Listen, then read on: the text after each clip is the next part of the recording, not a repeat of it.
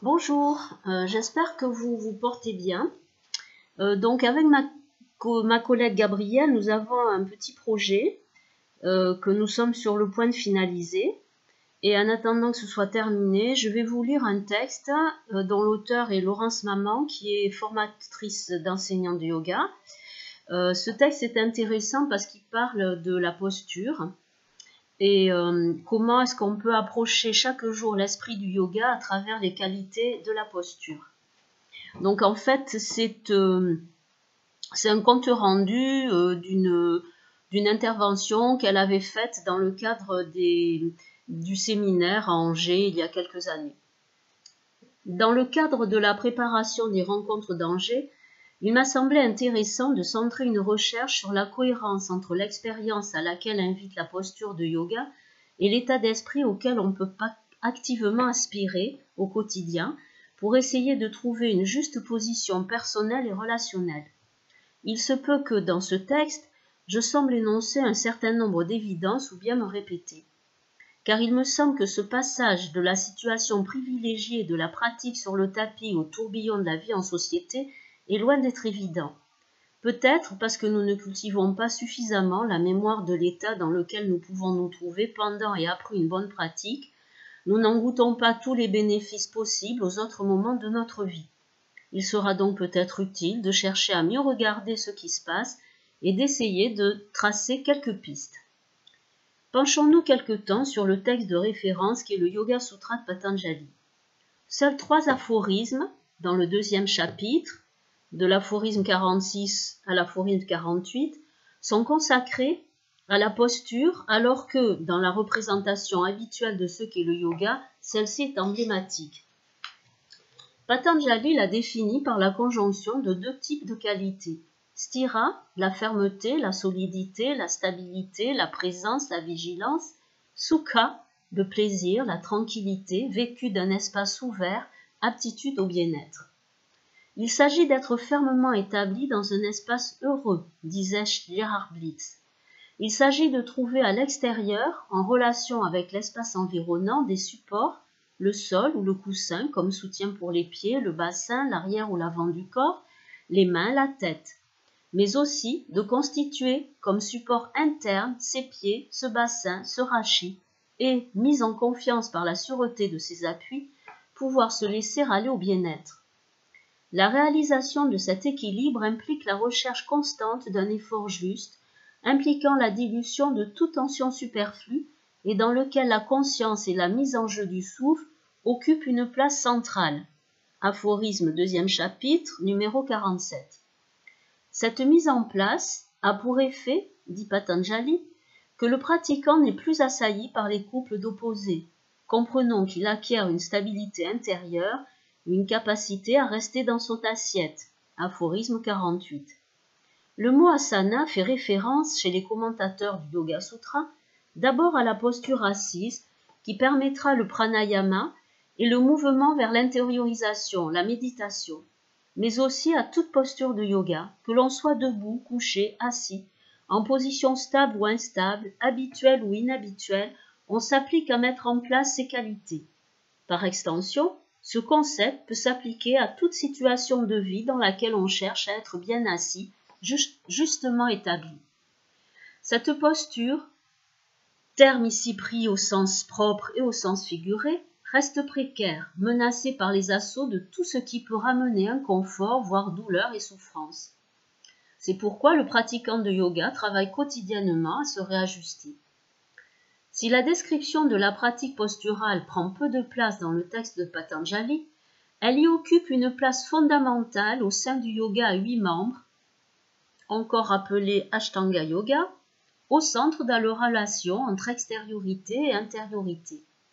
Avant elle, se mettent en avant elle, se mettent en place des références concernant la vie relationnelle et une discipline de vie personnelle. Il s'agit des yamas et des niyamas. Après elles sont facilitées les étapes les plus intérieures du yoga en relation avec la vitalité, le pranayama, étirement et expansion du souffle, l'état psychique et mental, l'attention, la conscience, dans le processus d'intériorisation qui pratyahara, favorisant entre autres une introspection, cette dernière étant développée dans le samyama au cours duquel se développe une attention de plus en plus stable et affinée.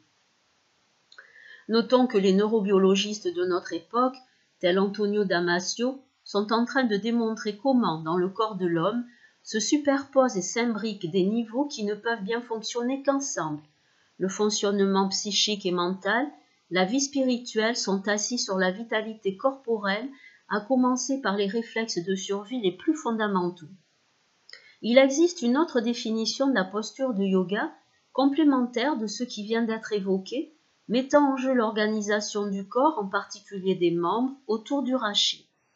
Cette référence me paraît fondamentale et opérationnelle de manière concrète. En effet, la colonne vertébrale peut être vue comme une structure physique de soutien, mais aussi comme un axe énergétique central. En son centre court la moelle épinière, comme diraient les physiologistes contemporains, ou le canal appelé Shushumna par les Indiens. Elle s'érige à partir de la solide structure du bassin et porte à son extrémité supérieure la tête. J'aime souvent me souvenir que cette structure existe en moi, me soutenant de l'intérieur, se mouvant, constituant une référence relativement stable au sein de tous les changements d'état, d'âge, de santé, convoyant énergie et information d'une région du corps à l'autre. Une citation. Je trouve que Muriel Barbery, dans l'élégance du hérisson, est inspirée lorsqu'elle décrit un certain joueur de rugby néo-zélandais. Il bougeait, ils faisaient les mêmes gestes que les autres. Mais alors que les gestes des autres allaient vers leurs adversaires et tout le stade qui les regardait, les gestes de ce joueur restaient en lui-même, restaient concentrés sur lui, et ça lui donnait une présence, une intensité incroyable. Ce qui fait la force du soldat, c'est la force qu'il est capable de concentrer en lui-même, en restant centré sur soi. Le joueur maori, il devenait un arbre, un grand chêne indestructible avec des racines profondes, un rayonnement puissant. Et pourtant, on avait la certitude que le grand chêne, il pouvait aussi voler, qu'il allait être aussi rapide que l'air, malgré ou grâce à ses racines, un beau joueur qui courait sans bouger. Pouvoir courir sans bouger, trouver des gestes qui restent en soi, j'ajouterai, tout en déployant la richesse de la vie relationnelle. Voici encore un apparent couple d'opposés que nous pouvons chercher à résoudre à travers la posture. Comment être bien présent dans la relation à autrui et à son environnement sans perdre une stabilité interne et une aptitude au bien-être? Comment sortir de l'alternative entre se sentir hors de soi, instable et mal à l'aise, ou au contraire en soi, stable et à l'aise Certes, toutes les situations, tous les moments de la vie ne sont pas propices à, être fermement établis dans un espace heureux. Instabilité et mal-être l'emportent souvent. Honnêtement, je ne sais pas ce qui est possible dans certains états de maladie, de grande souffrance ou à un âge très avancé. Peut-être certains lecteurs voudront-ils m'envoyer leur témoignage à cet égard, j'en serai très heureuse. Je suppose cependant que si l'on a œuvré pendant des années à s'ajuster au plus profond du corps, pour se mettre dans des conditions de plus grande sensibilité et de meilleure énergie, un chemin vers cette seconde nature reste tracé. Nous pouvons apprendre à réduire la souffrance que nous autogénérons.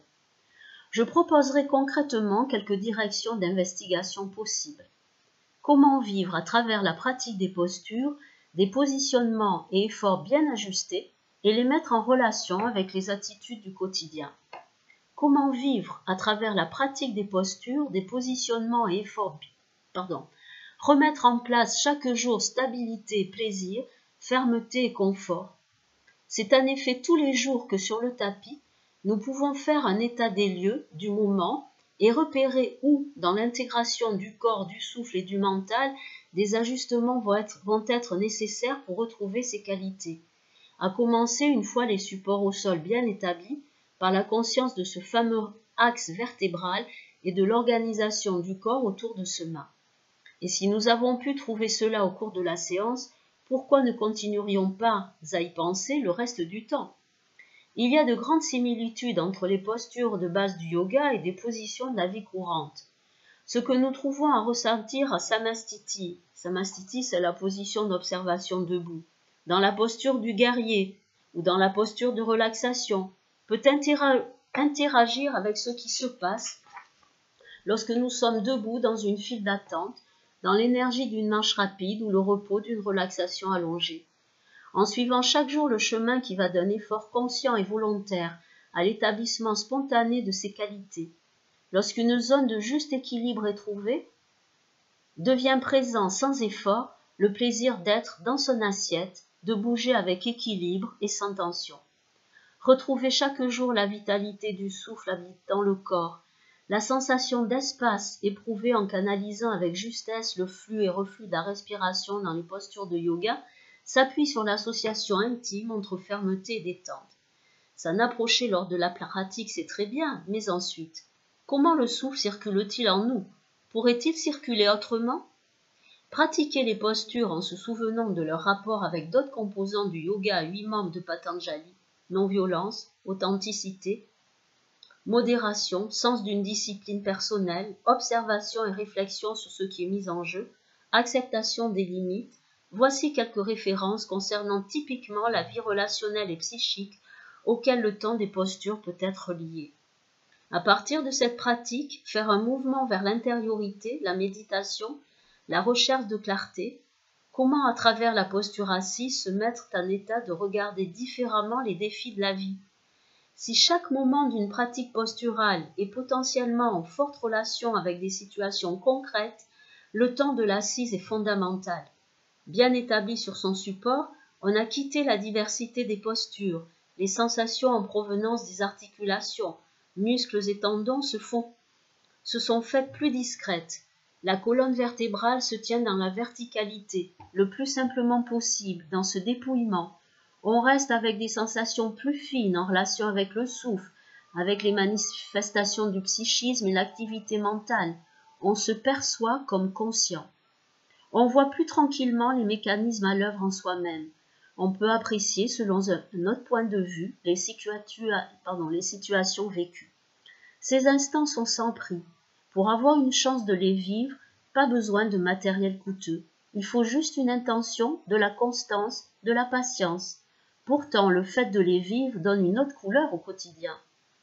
Que se passe-t-il lorsque, ces qualités sont absentes? Il y a beaucoup à apprendre de ce type de situation de loin les plus fréquentes. Il me paraît souhaitable, dans un premier temps, d'être suffisamment présent et vigilant pour remarquer cette absence, l'observer, l'accepter essayer autant que possible de comprendre ce qui est en jeu, et aussi de rappeler à sa mémoire ce qui a été éprouvé dans des temps de pratique, avec l'intention de se remettre en place sur le moment. Des exemples peuvent se situer dans un champ principalement physique. Par exemple, nous avons fait l'expérience dans notre pratique du confort que confère le maintien du rachis en position bien verticale en position assise. Mais, de retour derrière notre table de travail, notre attention attirée par autre chose, nous perdons cette vigilance et nous retrouvons et nous nous retrouvons inconfortables et crispés en fin de journée. Dans ce cas, il ne sera peut-être pas très difficile de remettre en place la sensation de l'appui du bassin sur le siège, de la tenue de la colonne vertébrale, de la liberté de la tête sur le cou. Nous pouvons aussi avoir éprouvé une bonne qualité de pratique mais nous trouver ensuite un inconfort et difficultés marquées, par exemple, à l'occasion de tiraillements relationnels avec une personne de notre entourage. Où s'est envolée la belle attitude confiante? Qu'en est-il de cette respiration devenue brusquement restreinte et pénible? Notre corps nous envoie ici des signaux qui, si nous les reconnaissons, peuvent nous permettre de mieux comprendre quelles sont les composantes du malaise éprouvé dans cette situation spécifique d'être plus complètement sensible à ce qui vient d'autrui et à ce qui résonne en nous. Sommes-nous plutôt en train de ressentir de la colère, de la peur? Sommes-nous aveuglés par certains sentiments? Sommes-nous en train de retrouver de vieilles tendances à nous surestimer ou à nous sous-estimer? Dans cette interaction avec autrui, pouvons-nous reconnaître avec plus de clarté ce qui est imputable à l'autre, ce que nous projetons de nous-mêmes, ce qui est inhérent à la situation en même temps, notre expérience acquise lors de la pratique du yoga nous donne l'occasion de ne pas laisser le trouble nous envahir. Nous pouvons nous ressaisir en nous replaçant dans notre assiette, en retrouvant la vitalité du souffle. Nous avons alors toutes les chances de constater que cette attitude ancrée dans le corps nous permet d'être plus présents, plus calmes, plus aptes à une action efficace, mieux à l'écoute, mieux entendus. In fine, debout, assis ou couché, dans la force de l'âge ou dans un état de moindre vitalité, ne peut-on jusqu'au bout laisser se relativiser ce qui est secondaire et se dévoiler l'essentiel? La posture mise en place avec la conscience de ceux qui s'y rassemblent récapitule ainsi tout le projet du yoga.